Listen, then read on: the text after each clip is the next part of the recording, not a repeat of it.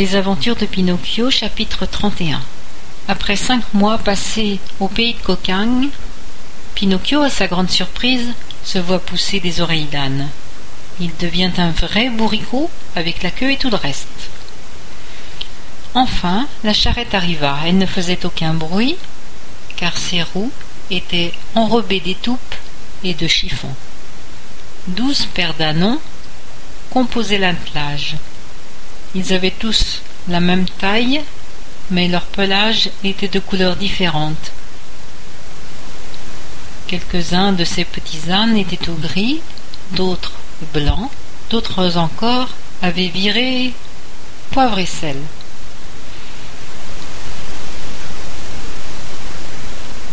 Certains avaient des grandes rayures jaunes et bleues. Mais le plus singulier était qu'au lieu d'être ferrés comme le sont habituellement les bêtes de trait ou de somme, ils étaient tous chaussés de bottes de cuir blanc. Et le cocher Imaginez un petit homme, plus large que haut, mou et onctueux comme une motte de beurre, au visage comme une pomme de rose, avec une petite bouche, toujours rieuse et une voix douce et caressante, comme celle d'un chat, cherchant à s'attirer les bonnes grâces de la maîtresse de maison. Dès qu'il le voyait, tous les enfants étaient séduits et se mettaient à courir pour monter dans sa charrette, qui devait les emmener dans ce pays de cocagne que les cartes de géographie désignent sous le nom de pays des jouets. La, charrette était déjà occupée par de jeunes enfants, entre huit et douze ans, entassés les uns contre les autres, comme des anchois dans la saumure. Serrés comme ils étaient, ils pouvaient à peine respirer mais aucun d'eux ne se plaignait. Ils se consolaient en pensant que bientôt ils arriveraient dans un endroit sans livres, ni école, ni maître. Cela les rendait si contents et si patients qu'ils en oubliaient les désagréments et la fatigue du voyage, ainsi que la faim, la soif et l'envie de dormir. La charrette arrêtée, le petit homme se tourna vers la mèche et, après mille minauderies, lui demanda tout sourire Dis-moi, bel enfant, tu veux aller toi aussi au pays du bonheur? Sûr que je veux y aller, répondit le garçon. Le problème, mon chéri, c'est qu'il n'y a plus de place. Comme tu vois, la charrette est pleine. Aucune importance. Puisqu'il n'y a plus de place dedans, je vais m'installer sur les brancards. La mèche prit son élan et s'assit à califourchon sur la pièce de bois. Et toi, mon joli demanda le cocher en se penchant cérémonieux vers Pinocchio. Que souhaites-tu faire? Venir avec nous? Ou rester ici? Moi je reste, décida la marionnette. Je veux rentrer chez moi pour étudier, et réussir à l'école comme font tous les enfants sages. Alors bonne chance. Pinocchio écoute, intervint la mèche. Viens avec nous, cela nous fera plaisir. Non, non, non. Viens, cela nous fera plaisir, lui crièrent d'autres enfants. Viens avec nous, hurlèrent tous ensemble, les occupants de la charrette. Mais si je viens avec vous, qu'est-ce que je vais dire à ma bonne fée? interrogea la marionnette qui commençait à faiblir et à tergiverser. Ne te tracasse donc pas comme cela. Pense plutôt que nous allons dans un pays où l'on peut faire tout ce que l'on veut du matin au soir. Nulle réponse de la part de Pinocchio, mais un premier soupir, puis un autre, et enfin un autre. Et au bout du compte, d'accord, faites-moi un peu de place, je pars avec vous. C'est complet, fit remarquer le cocher. Mais, comme tu es le bienvenu, je te laisse volonté, volontiers mon siège. Mais vous, moi, j'irai à pied. Non, non, ne vous dérangez pas, je vais grimper sur le dos de l'un de ces ânes. Sitôt dit, sitôt fait, choisissant l'une des deux bêtes de tête, Pinocchio s'apprêtait à la monter quand l'animal, sans prévenir, lui donna un grand coup de museau dans l'estomac, l'envoyant valdinguer les quatre fers en l'air. Vous imaginez l'énorme éclat de rire et les colibés des enfants entassés dans la charrette qui avaient tout vu. Seul le petit homme ne rit pas. Affectant la plus grande tendresse, il s'approcha de l'âne rebelle et fit semblant de l'embrasser. En réalité, il lui mordit l'oreille droite et lui en arrachait la moitié. Au même moment, Pinocchio se relevait, furieux, et sautait d'un bond sur le dos du pauvre animal. Le saut avait été si beau que les enfants cessèrent de rire, se mirent à crier Vive Pinocchio et à applaudir à tout rompre. Mais sans crier gare, l'âne rua de ses deux pattes arrière et éjecta la marionnette qui se retrouva sur un tas de gravier au milieu de la route. De nouveau les rires fusèrent. Seul le cocher resta imperturbable, tout en manifestant la même tendresse pour l'indiscipliné, en allant lui couper net la moitié de l'autre oreille. Ceci fait, il se tourna vers Pinocchio. N'aie pas peur et remonte. Cette bête avait en tête des idées malsaines, mais je lui ai glissé deux mots à l'oreille. Maintenant, elle restera tranquille et sera raisonnable.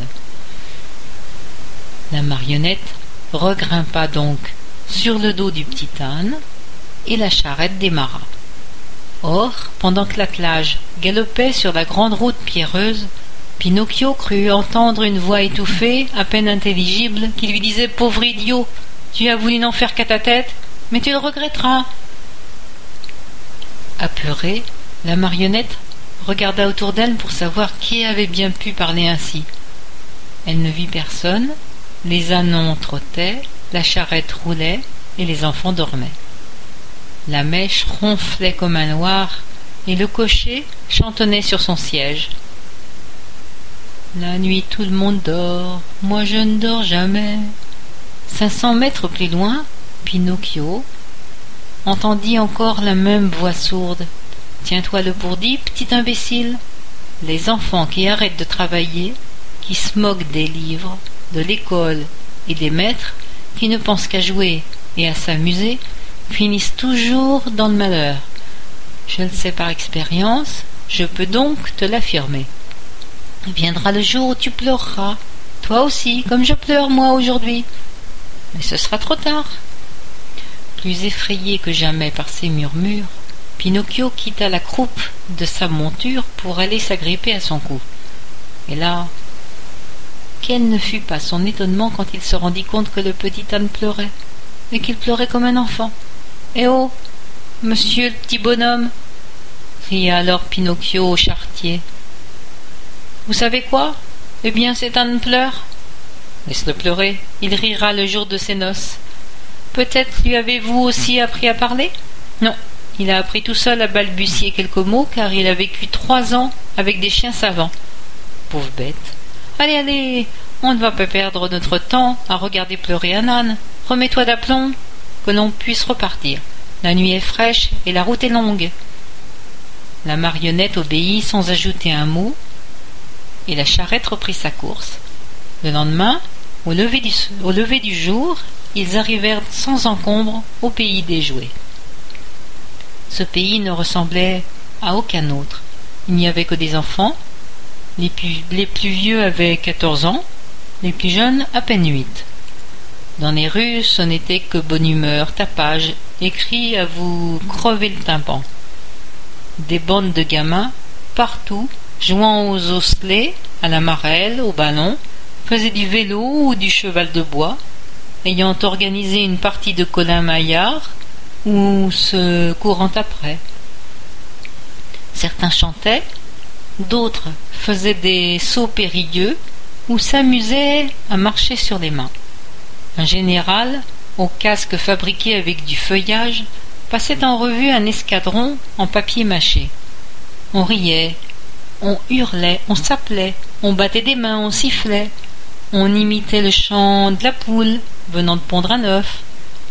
Le boucan était tel qu'il aurait fallu se mettre du coton dans les oreilles pour ne pas devenir sourd.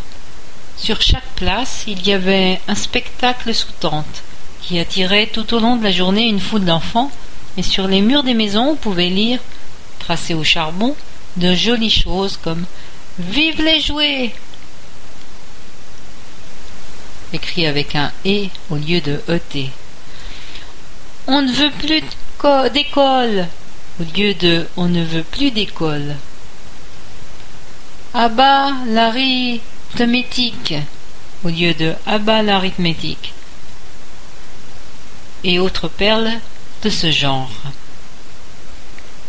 Pinocchio, la mèche et tous les enfants qui étaient dans la charrette du petit homme se fondirent dans cette cohue dès qu'ils furent dans la ville, et ils n'eurent aucun mal, comme on peut le deviner, à devenir les amis de tout le monde. Impossible d'être plus heureux qu'eux. Jeux et divertissements ne cessant jamais, les heures, les jours et les semaines filaient à toute vitesse. Quelle belle vie s'exclamait Pinocchio à chaque fois qu'il croisait la mèche. Tu vois que j'avais raison, répliquait l'autre et dire que tu ne voulais pas venir, que tu t'étais mis dans la tête de retourner chez la fée et de perdre ton temps à étudier. Si aujourd'hui tu ne t'ennuies plus avec les livres et l'école, c'est bien grâce à moi et à mes conseils, d'accord? Seuls les vrais amis savent rendre de tels services. C'est vrai. Si je suis enfin content, c'est à toi que je le dois. Quand je pense à ce que me disait le maître en parlant de toi. Tu sais ce qu'il me disait? Il me disait toujours ne fréquente pas ce fripon de la mèche. C'est un mauvais compagnon qui ne peut que t'attirer sur la mauvaise pente. Pauvre maître, soupira la mèche, je sais qu'il ne m'avait pas à la bonne, et qu'il n'arrêtait pas de me calomnier.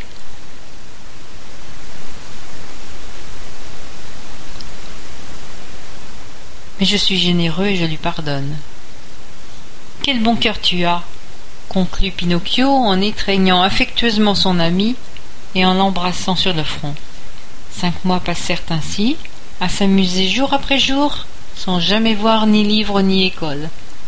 Puis un matin, en se réveillant, Pinocchio eut une fort désagréable surprise qui le mit hors de lui.